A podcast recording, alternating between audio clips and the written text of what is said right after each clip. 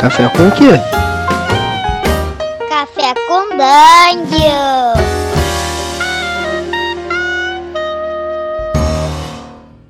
Bom dia, amigos do Regra da Casa. Estamos aqui para mais um Café com Dungeon, na sua manhã com muito RPG.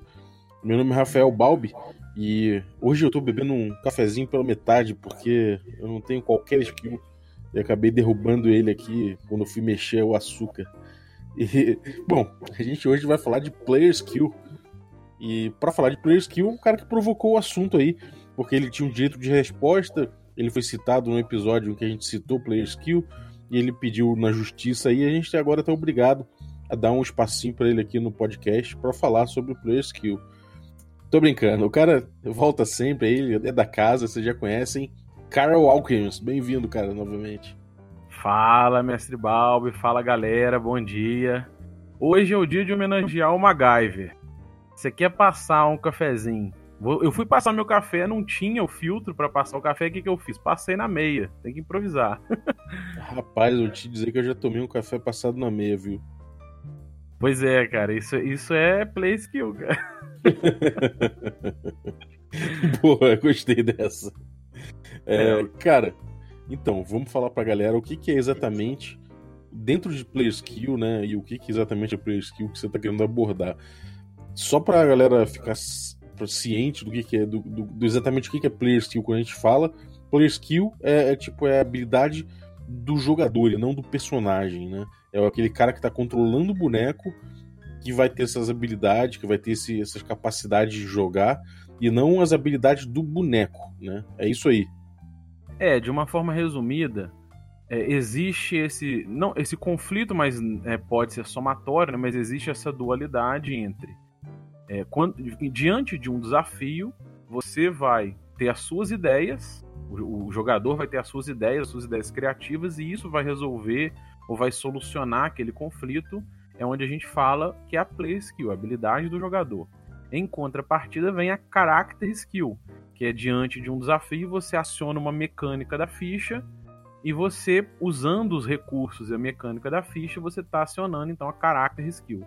Isso pode trabalhar junto ou não, depende das propostas do jogo, mas é esse, esse versus, né? Play skill versus character skill.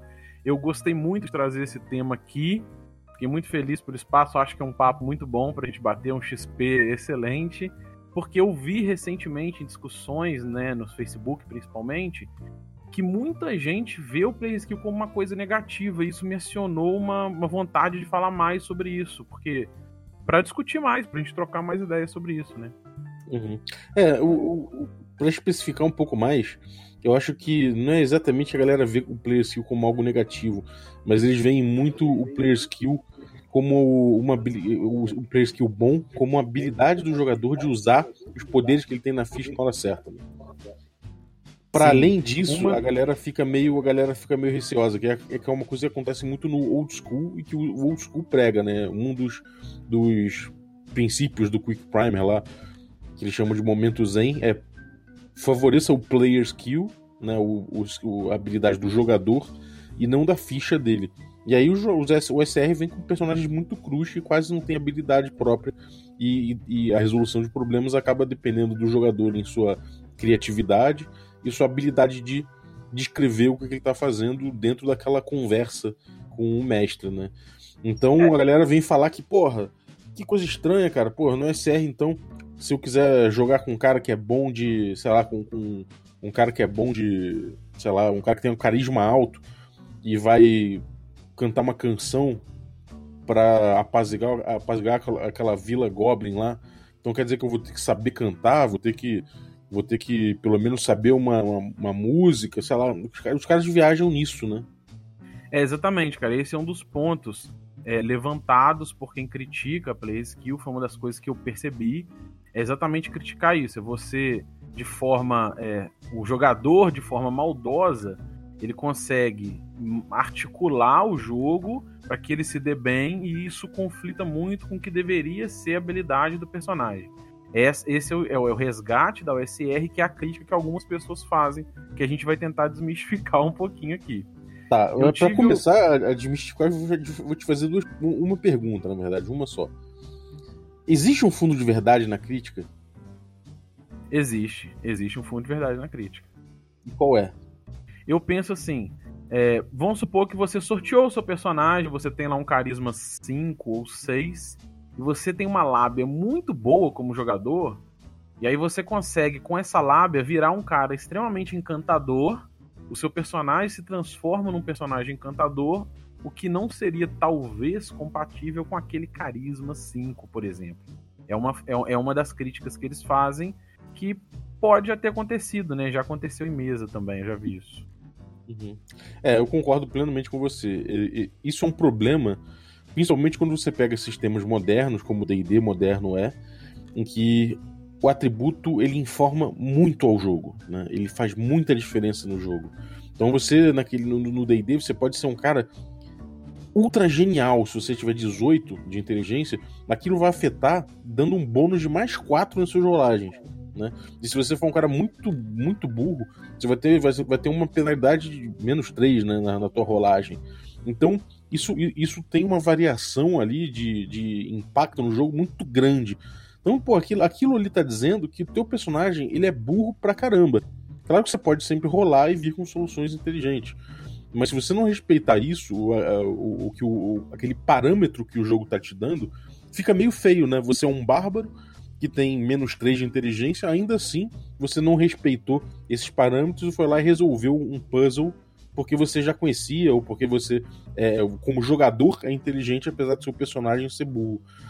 Agora, no, na OSR, que é de onde vem essa, toda essa defesa do player skill, os atributos não valem quase nada, né? Eles são quase. Eles são, se você for pegar o DD antigo, principalmente o, o que se baseia o estilo old school, que é o DD Zero, o atributo ele, ele não tem ele, ele, não tem uma amplitude de bônus de mais 3 nem nada. Ele tem mais um ali.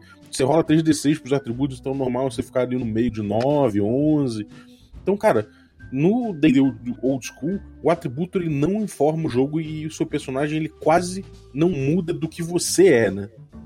Exatamente. E eu gosto de pensar também na ideia de que você pode usar o atributo como um parâmetro narrativo, né? Então, uhum. um carisma mais alto ou mais baixo, você pode, como DM, arbitrar é, o nível de interação que isso vai ter, se você achar que o, o, o carisma mais baixo pode influenciar menos. Nessa dialética, você pode usá-la como parâmetro, existe essa possibilidade, né? Pra não, não, não fugir muito. Mas como é que é usar como parâmetro? Ué, você tá fazendo uma interação com o personagem, você olha o carisma do personagem, você como DM, você olha o carisma do personagem, ele é 13 você pode assumir uma forma de diálogo diferente para um cara que tem um carisma 5, por exemplo. Você ah, pode sim. Ir, ir, usando isso como parâmetro de fundo. Mas uma outra coisa que ilustra bem essa pegada que você falou é a solução da porta, do puzzle da porta de Minas de Moria. Se a gente fosse ter o personagem ali, o Gandalf seria um cara extremamente perito em arcana, inteligência alta, e ainda assim ele não solucionou. E o Frodo, que na ficha muito provavelmente não teria inteligência absurda, ele chegou a uma solução sim, uma forma criativa, né? Então isso também ajuda a reforçar a ideia de que não é tão desconectado assim essa, essa narrativa e essa imersão. Né? Uhum. É, ainda, ainda que você assumisse na, na quinta edição, né? Eu, eu, se você estivesse jogando essa cena do, do Senhor dos Anéis com a quinta edição, ainda assim seria possível acontecer isso, né? Os defensores dizem que é porque o, o Gandalf rolou 1 e o Frodo rolou 20. é, mas assim, pode ser que você pode tentar atrelar isso a simplesmente um rolamento. Mas. Uhum, é. Mas assim, o que eu gostaria de tentar desmistificar é que Play Skill não é uma ferramenta de exploit. A gente pode, às vezes, né, ter uma pessoa que bebeu, dirigiu, bateu com o carro, e não é por isso que a ferramenta carro ou álcool são ruins, né? Às vezes o, a pessoa que já vai com mentalidade ruim para usar aquilo como exploit é que deve repensar talvez dessa forma.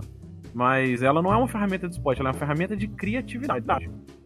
É, eu concordo. Eu, eu, eu, chego a diferenciar um pouco como ferramenta o player skill, né, a habilidade do jogador. No, no old school, é, ele passa a ser uma coisa essencial para aquele jogo. Né? O jogo do old school ele passa muito pelo diálogo entre o mestre e o jogador sem tanto auxílio da mecânica direta. Ele, é, ele, você tem as mecânicas ali pairando, você sabe que existe combate, você sabe que existem situações que você tem que rolar. De forma geral, você vai evitar essas rolagens e vai resolver tudo na conversa. Então ali, não é que você está esperando que um cara que, sei lá, que um. Vamos supor que um. O teu fighter vai ser um, vai tentar dar uma de embaixador com um povo diferente. E ele tem uma, uma inteligência baixa.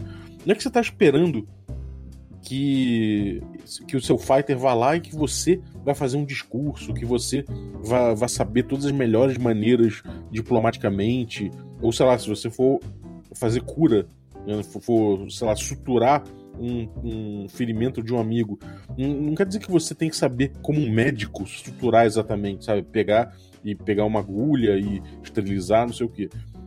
Não precisa, né? Se você, é, o, o que a gente está pedindo no old school é, de forma geral, que você, a gente quer a sua melhor ficção. A gente quer o seu melhor faz de conta. Né? Então a gente só quer que você pense num jeito, num jeito plausível, numa, numa boa ideia de como você vai convencer aquela tribo oponente de que o seu grupo veio, veio em paz. Né? Ou de como realmente, sei lá, como você vai negociar uma espada que é muito valiosa, tirando o melhor possível num lugar que não é tão rico. Sabe, sei lá, você vai ter que ter boas ideias para isso. E ter boa ideia não é você você você ser o um médico você ser. Não é. É só você fazer um bom faz de conta ali, né? Perfeito, perfeito. É, uma, uma, trazendo um exemplo aqui legal, né? Eu tive a sorte de encontrar uma ficha de Dungeons and Dragons dos anos 70. E eu vi a simplicidade que é aquela ficha. Então o espaço que ela tem para você escrever notas de aventura, observações do jogo, é muito grande e o espaço de habilidades do personagem ele, é ele é muito reduzido. É os atributos que vão te dar um norte e mais um ou outro quadrinho pontual. Então, diante de recursos reduzidos, e por isso que eu acho que a Play Skill ela é um pedaço de toda essa experiência, né, todo esse espaço que é old school, é, ao ter um sistema mais low magic, com menos recursos, uma ficha mais simplificada, você naturalmente é estimulado a buscar ferramentas fora da caixa. É, ele, ele é quase parte do coração do jogo, né? É, ele é quase parte do coração do jogo. Eu vou trazer aqui um exemplo que foi na quinta edição, mas assim, ele traz um pouco dessa dessa dessa experiência, dessa textura. É, mestrando recentemente a campanha Curse of Strahd, eu adotei uma regra, que é uma regra opcional do livro do mestre, que é a regra de realidade cruel, né, o Grit Realism, onde os seus descansos eles passam a ser o descanso longo, passa a ser uma semana de descanso, e o descanso curto passa a ser uma noite, então ao invés de ser uma hora. Só isso, só isso, no cenário, de, né, na aventura de Curse of Strahd, olha o que foi estimulado o jogador que estava de clérigo. Eles iam para um jantar, nesse jantar ele tinha suspeita de que tinha vampiros envolvidos nessa nobreza da cidade de Valak. E aí ele fez um ritualzinho para fazer água benta usando prata em pó. Tudo isso está no, no sistema do jogo para colocar um pouco dessa água benta misturada num vinho que ele queria dar de presente nesse jantar. E nesse, nesse momento ele ficou monitorando as pessoas que estavam bebendo vinho, que foi um presente, né, a família lá da, da cidade de Valak, porque ele queria ver se alguém reagia, tinha alguma alergia, com medo de ter algum vampiro ali. Olha que pegada, eu fico pensando assim, né? Se a gente tiver um sistema, uma proposta de jogo, onde todos os desafios são nivelados pelo challenge rating, você tem recursos renováveis o tempo todo, um monte de item mágico. Você naturalmente faz o seu jogador buscar na ficha solução. Quando você tem cenários, né, proposta mais low médico, menos recursos, você busca estratégias criativas. Então é nisso que a Play Skill fala. E olha que a quinta edição ela é uma pontinha do iceberg, porque esse é o, é o, é o, é o, é o vale da vida da old school, né, da OSR. Mas é isso. é, concordo, cara. É, isso é uma boa solução. Foi, realmente o cara teve uma solução muito inteligente. E aí você vê como é que o, como é que o, o player skill ele, ele pode ser essencial para o seu jogo, se ele for old school, ou pode ser acessório. No, no old school, eu, o, que eu, o que eu particularmente acho mais correto. Eu acho correto que você simplesmente não, não peça mais rolagem nenhuma. Ele descobriu, assim foi como ele descobriu que, o, que, que determinados nobres eram vampiros, porque eles fizeram uma cara feia, deixaram o vinho de lado e saíram em seguida, sabe, com, com as pressas. Então acho que isso, isso já deixaria claro quem são os vampiros. No D&D quinta edição, vamos supor que esse cara seja um cara com uma percepção muito ridiculamente baixa, sabe? É, Então ele tem, sei lá, a percepção dele é, é o, o, cheque passivo de percepção dele, ou, ou ativo se ele estiver tentando olhar para os caras ali e monitorar quem tá bebendo e saindo, é, é, muito baixa. O cara é muito ruim, sabe? Aí pode ser que você peça, um, peça uma rolagem. Sim. Pode ser que você dê uma vantagem para ele. Provavelmente. Eu pediria, eu daria, daria pro cara uma vantagem até, porque ele tem ali todos os auxílios e tudo mais. Mas ainda assim, é importante que no DD Quinta, pela natureza do jogo, você contemple que determinados personagens são melhores em certas coisas do que outros. Não é necessariamente melhores, são muito melhores, né? Porque o jogo ele tem esse delta do muito ruim para muito bom e, e da, e, e, do quão os atributos e skills e não sei o que influenciam no jogo. Já no old school não, você não tem nada disso. Então, aquela boa ideia ela já é suficiente para você não pedir a rolagem, né? Então, acho que isso até encontra um pouco no, no DMG e no PHB da quinta edição. Ele encontrou um equilíbrio disso, porque o DMG fala que eventualmente você, você pode não rolar algo, mas o PHB ele meio, meio que, que fala que, bom, o jeito de você fazer é que tendo dificuldade, tendo perigo, você precisa rolar. Então, fazendo um equilíbrio aí, você deixa que o jogador tenha boas ideias para bus buscar vantagens ou bu buscar bônus, enquanto no old school o player skill, em vez de só dar bônus ou não sei o que, ele pode resolver uma situação sozinho, né? Isso aí, perfeito. A forma como você vai a, é, atribuir, trabalhar com a player skill vai, vai, variar com o seu sistema, com a sua proposta. Você pode solucionar automático ou dar vantagens, pensando que é, se eles estivessem em grupo, outras pessoas do grupo poderiam também estar auxiliando nessa, nessa análise, nessa investigação. Isso tudo faz parte. E aí, claro, você está na mão jogando um jogo bem old school, você pode solucionar o problema. Se você quiser, acha que isso não é o suficiente, você pode trabalhar isso nas dificuldades, na vantagem, mas é nesse espaço que, que, que existe uma proposta de criatividade muito grande que a gente às vezes pode deixar de utilizar é, pela é, por achar que player skill é uma coisa negativa. Aí eu fiquei pensando como que tem um monte de coisa entrelaçada. Porque se o jogador, naturalmente, ele está ele tá familiarizado com desafios calculados por challenge rate, então não tem nível de desafio diferente, ele tem recursos altos, ele tem magia, ele tem item mágico, tudo na mão, muito provavelmente ele não seria naturalmente estimulado a buscar uma solução criativa, porque ele saberia meio que de antemão que se tivesse um combate, ele, eles, eles teriam condição de confrontar esse combate. Então você trabalhar com um monte dessas ferramentas, e isso é onde o School é muito rica, você naturalmente estimula esse tipo de, de solução, né? Buscar esse tipo de solução fora da caixa.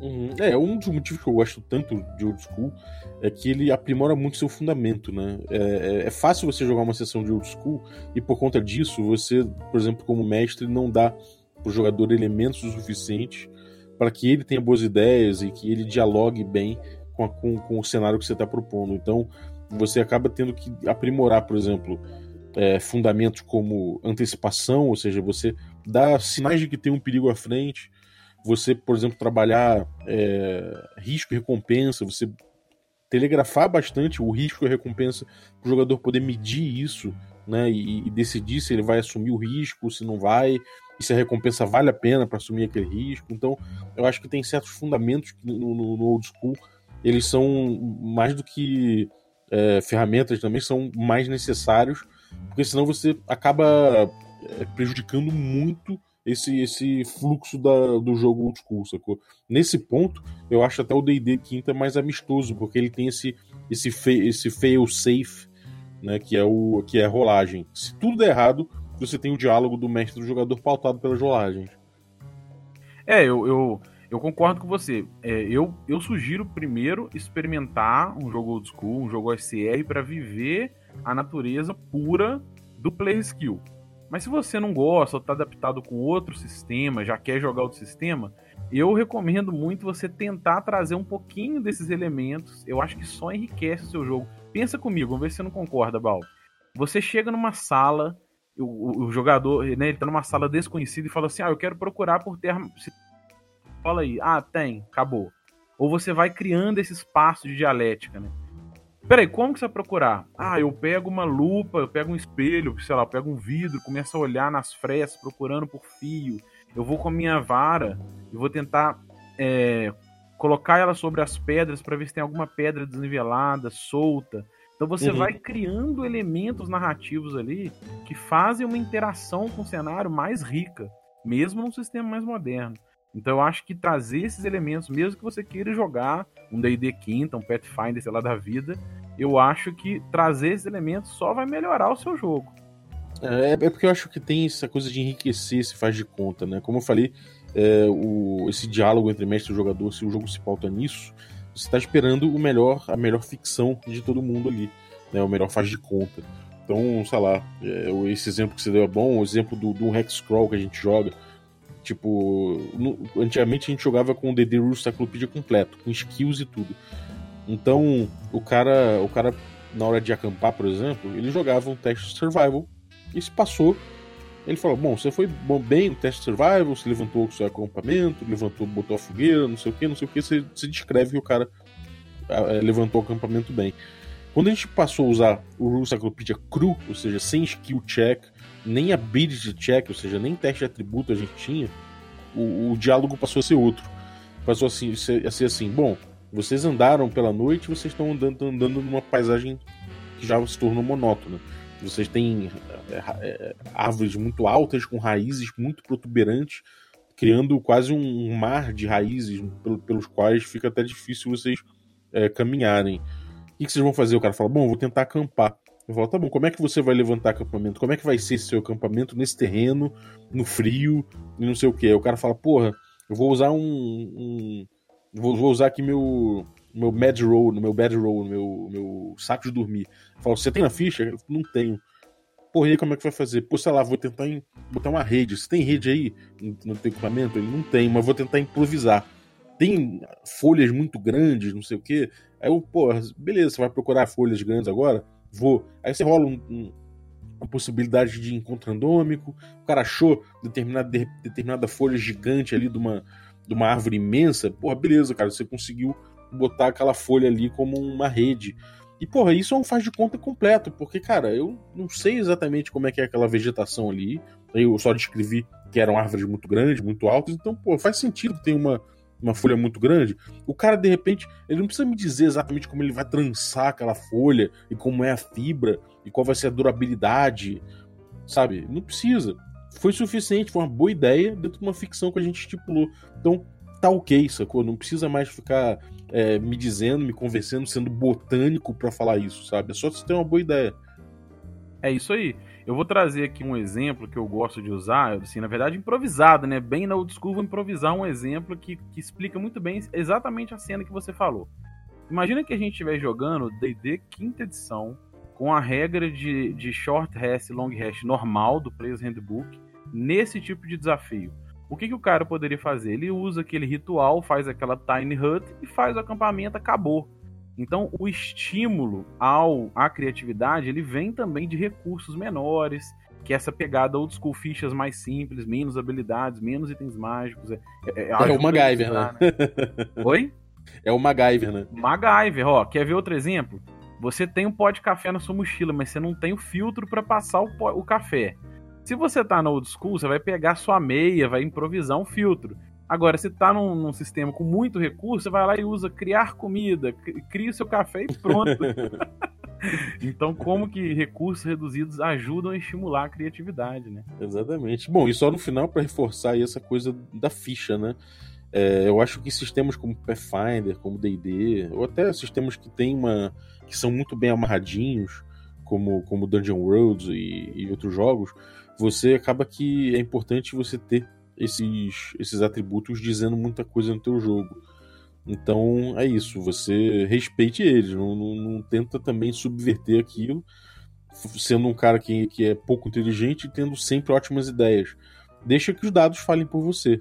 Agora, no old school, cara, realmente você é o, o seu personagem é quase um proxy seu. Os atributos dele não variam tanto. Mesmo que você tenha um 18 de força, aquele 18 de força ele não informa tanto o jogo assim.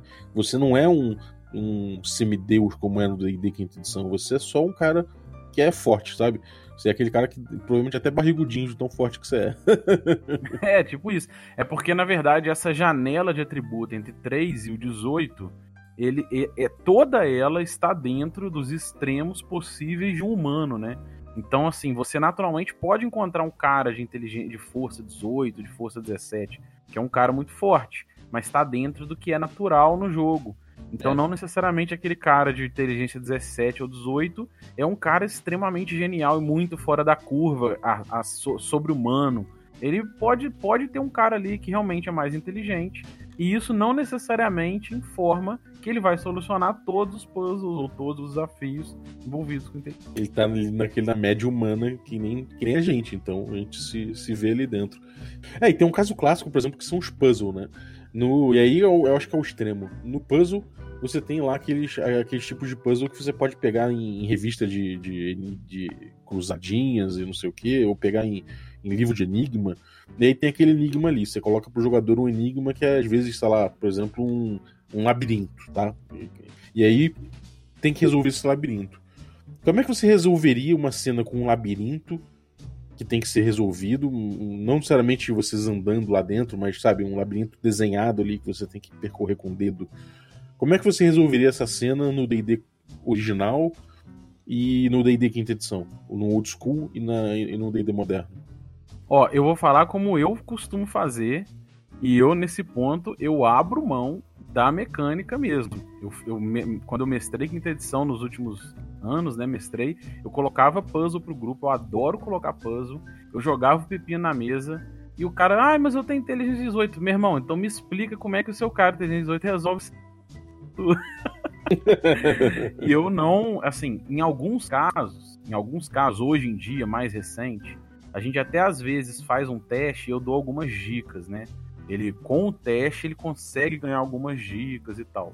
Mas, assim, embora isso é uma, uma dica que a gente dá, eu normalmente não fiz. As últimas vezes, a campanha que eu mestrei no, no último ano e as que eu estou mestrando atual, é, em muitos casos, ele tem um puzzle na mesa. Eu adoro usar puzzle. Ele tem um puzzle, ele tem um enigma, enigma tem um, algo a ser resolvido.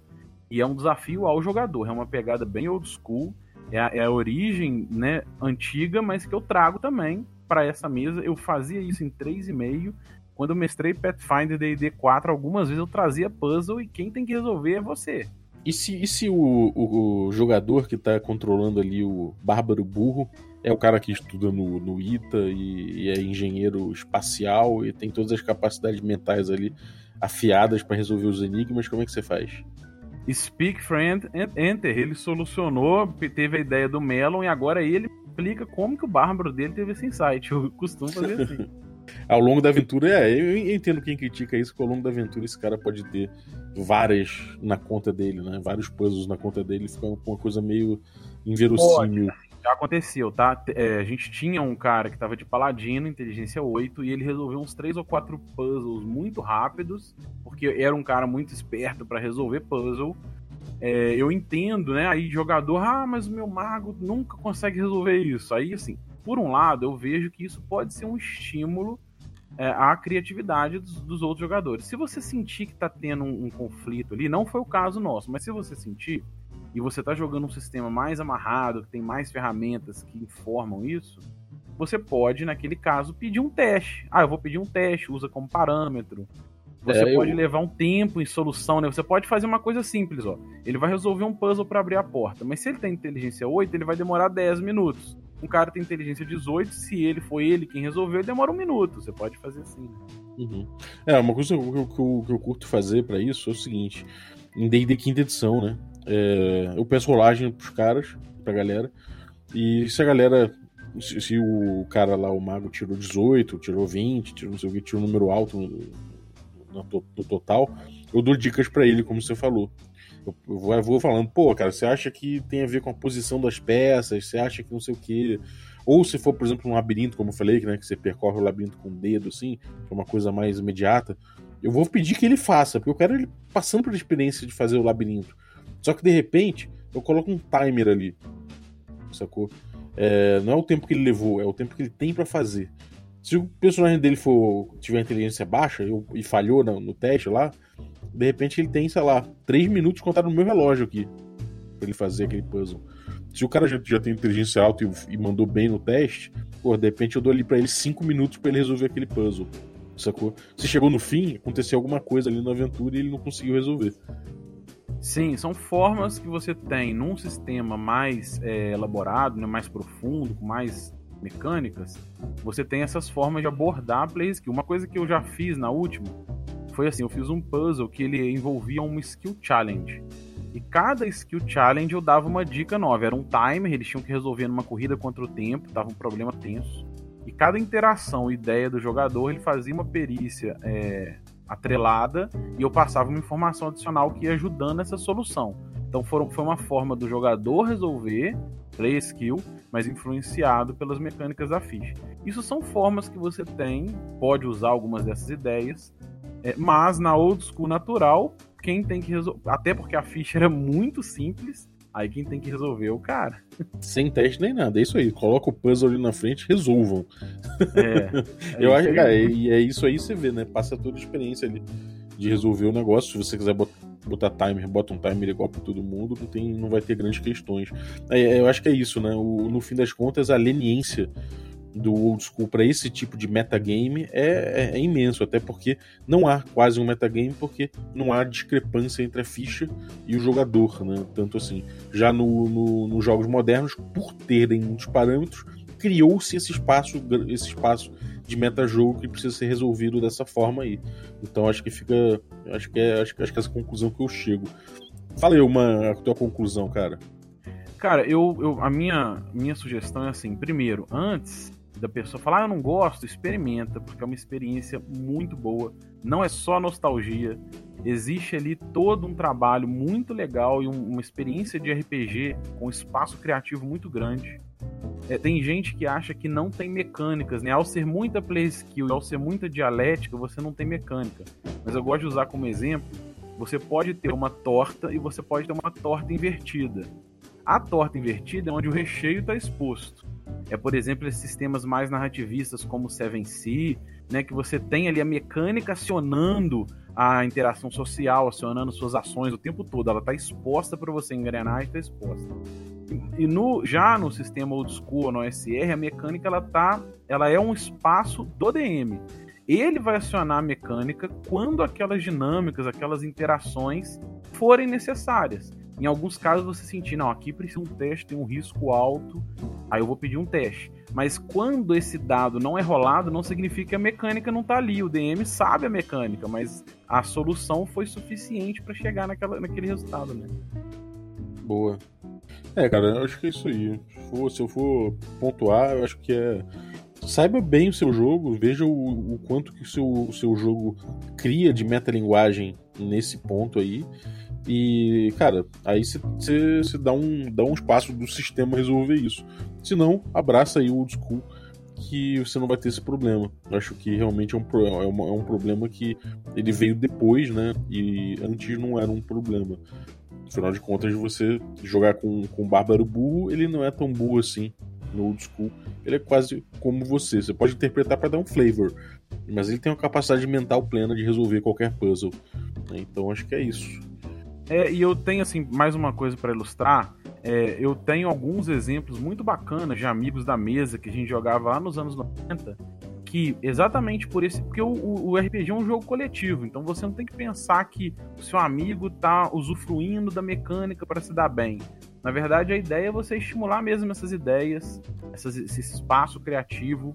Em alguns casos, você até estimular. É, a pessoa vencer esse, esse próprio problema de, de introversão que ele tem, né? Ele, ele, a, a, isso ajuda, isso ajuda bem. É verdade, cara. O, o, o, RPG é um jogo social, né?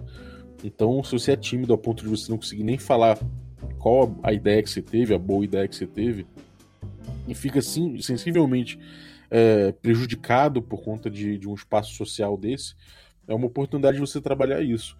Agora, certamente não é um problema de, de metajogo nem nada. Você, você tem total capacidade, eu tenho certeza, de ter boas ideias aí em relação a, ao faz de conta do jogo. É só você tomar um pouco de, de coragem, não sei se é coragem é o nome, mas de trabalhar um pouco essa sua ansiedade social para poder tranquilamente falar, ó, tive a ideia de fazer isso aqui, isso aqui, isso aqui.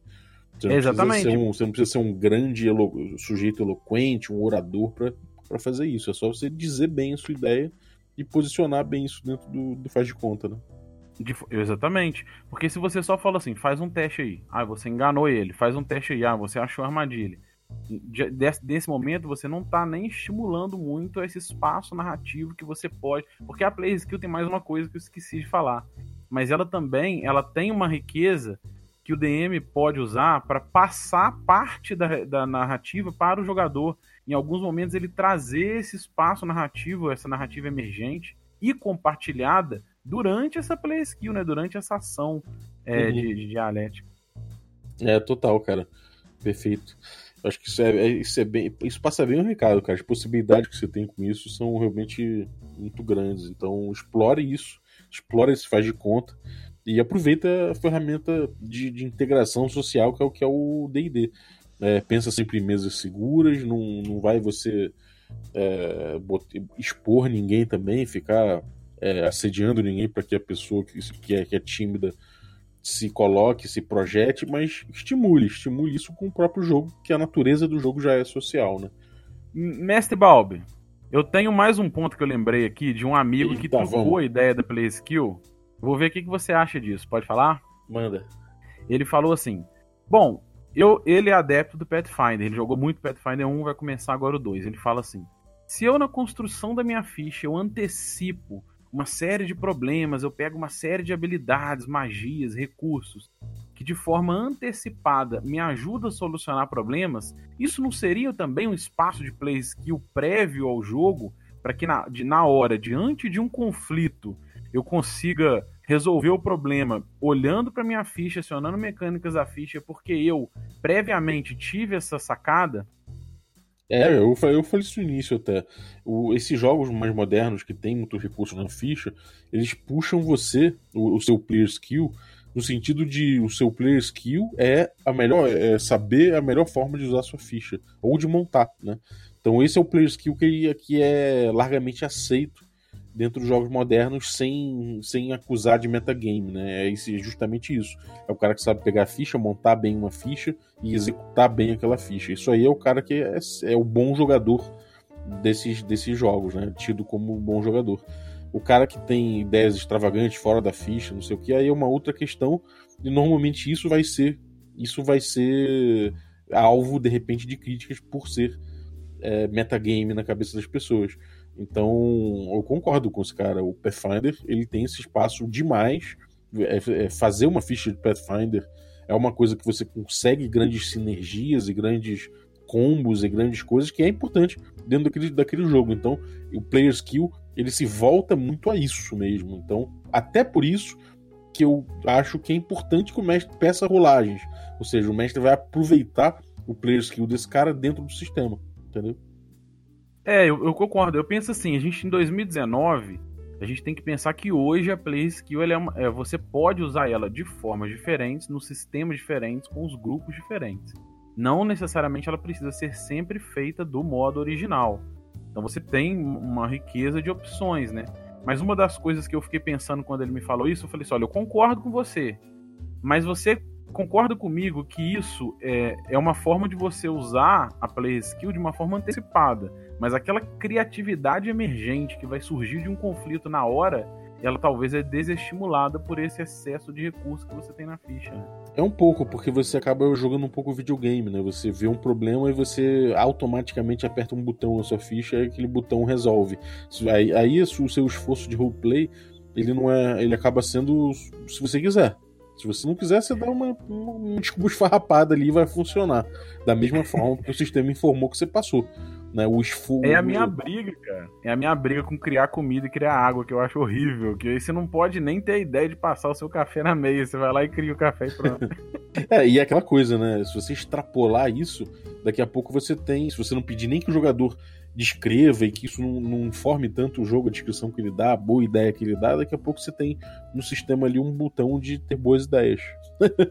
é, foi, o que eu, foi o que eu falei também, que eu comento assim, a gente tem que tomar cuidado para evitar da gente transformar a mesa de jogo num, so, num hardware rodando um software.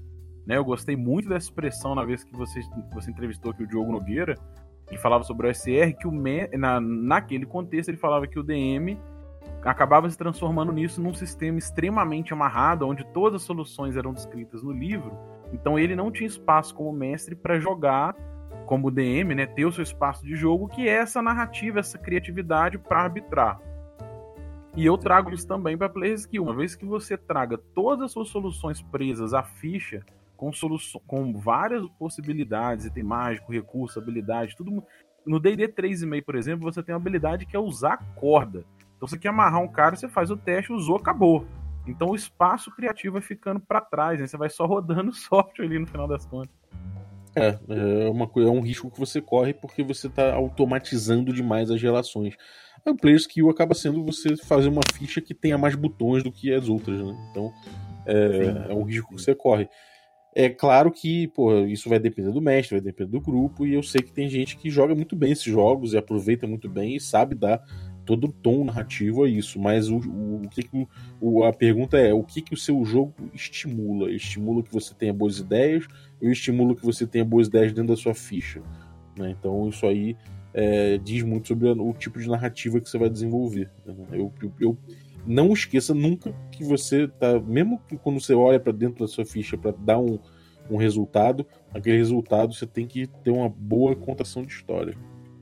É, isso que eu, assim, sem querer criticar um ou outro, eu acho que todo espaço é RPG, todo espaço é bom, mas é bom você sentir vontade na, naquele espaço, sentir vontade naquela forma e não deixar só rodar botão e abandonar a parte criativa que é a grande essência do, do Exatamente, esse diálogo, né, como, como disse o, aquele, aquele amigo nosso lá da, da OSR, do, do grupo OSR Brasil, a dialética sutil entre, entre o mestre e os jogadores. É, não pode deixar perder. Essa dialética sutil é o espaço rico para a fantasia nascer, né? Exatamente. Mas é isso aí, cara. Acho que a gente passou o recado aí, né? Acho que sim. Foi muito bom. Eu espero que, que esse bate-papo nosso ajude a trazer mais isso, isso para a discussão, né? A ideia é trazer mais isso para nossa discussão, para o XP. Muita gente abandonou, não tinha ouvido falar nesse termo, por exemplo. Eu achei bacana trazer isso para Acabou que a gente, acabou que a gente concordou bastante, né? Ah, mas quem gosta de OSR acaba concordando, né? é, demorou. Então é isso. É, cara, e conta aí, o que, que, você tem aprontado nas internets? Como é que tá o DMs Party? Como é que tá as campanhas de DCC aí? Que você tá falando bastante de DCC no YouTube? Como é que tá o esquema? Cara, o DMs Party, o Dudu pediu divórcio, a gente se separou. É mesmo, cara? e ele ficou com a e ele ficou com a casa no divórcio. é, assim, numa forma saudável, né? A gente, na verdade, estava colocando conteúdo lá, mas de forma isolada, virou praticamente dois canais dentro do canal, é, com, com opções diferentes. Então eu, eu acabei abrindo um outro canal que é o, o Mestre Kiral mesmo. E aí ah, lá. É, e aí lá a minha, a minha ideia, eu abri o Guia Kiral para DCC aonde eu vou. É, eu tô ganhando XP com DCC, tô aprendendo o sistema e conforme eu vou ganhando esse XP, eu trago um pouco da discussão com o pessoal. Fiz o vídeo unboxing do set de dados, que foi extremamente difícil de trazer. Um Verdade. amigo feliz, deu uma sorte, cara. Um amigo foi na Gen Con, trouxe para mim dois. E aí eu fiz o unboxing, tô trazendo isso lá. A gente vai começar a campanha, provavelmente quando o vídeo sair, quando o podcast sair, já vai ter tido a campanha, porque a campanha vai ser agora. E eu, eu pretendo reportando essa o, o, sessão zero, né? O sessão zero, o funil, sessão zero já foi, já foi reportada. Eu pretendo ir atualizando isso e conforme for ganhando experiência, trazendo um pouco dessa proposta do DCC, falar um pouco sobre a SR também. E eu tenho o guia Kiral para D&D, é, que é retroalimentado. Eu coloco lá uma dúvida de regra que eu vejo muito comum no Facebook, uma ideia nova, uma resenha de um livro, a galera alimenta, pergunta alguma coisa, eu faço um novo vídeo. Então, por enquanto, é um canal artesanal, é um espaço pequeno que eu pretendo trazer nesse bate-papo, essa atualização com o pessoal. Maneiro, vamos ter os links todos aí, sigam o conteúdo do cara, porque também é sempre XP aí todo dia para vocês. É... E, pô, é um cara que tá explorando aí a linguagem também do, DCC, do School, da quinta edição também bastante. Então, cara, vale muito a pena seguir o cara. É... E no mais, vou pedir aí que você dê um apoio pra gente. Entra no youtube.com.br regra da casa e clica lá no sininho que em breve a gente vai ter uma série aí semanal ganhando YouTube com jogos, com jogos gravados para você de D&D antigo também, ou nessa experiência OSR, a gente buscando D&D como se jogava lá em 74. Então, D&D Moleque é o nome do projeto. Então, se você quer ver aí material de gameplay de OSR maneiro, com módulos clássicos do D&D, a gente visitando aí o Lost City e, e futuramente Isle, Isle of Dread ou outros módulos legais, entra no nosso YouTube, clica no sininho lá, se inscreve e, e fica de olho que também a gente coloca lá sempre as nossas bebedeiras de terça-feira sempre rendem bons vídeos da galera bêbada. Tem a galera do Regra da Casa, a galera do Crema Obscura, a galera de outros canais costuma pintar lá na bebedeira de toda terça-feira, primeira terça-feira do mês.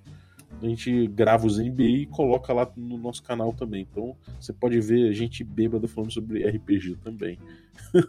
é divertido, mas lembre-se que às vezes a gente fala coisas que a gente mesmo não defende dentro do RPG. Como, por exemplo, narrativismo. Tô zoando. então, brincadeira, gente. É... Chamada aqui, ó. Fazendo a última chamada. Eu quero ver se tem um doido aí que vai passar um café na meia, mandar o vídeo pra gente. Eu vou postar lá no Instagram, no Facebook, marcar o, o doido. Olha só. homenagem a Play Skill. Vamos ver. Se, se esse cara fizer isso, eu dou até um brinde pro cara envio por correio. Juro por Deus. Se você coar aí o seu cafezinho numa meia para mostrar o seu player skill, eu mando para você um zine por correio. Tá aí prometido. Valeu, galera. Um abraço e até a próxima. Valeu, galera. Valeu, Baldo.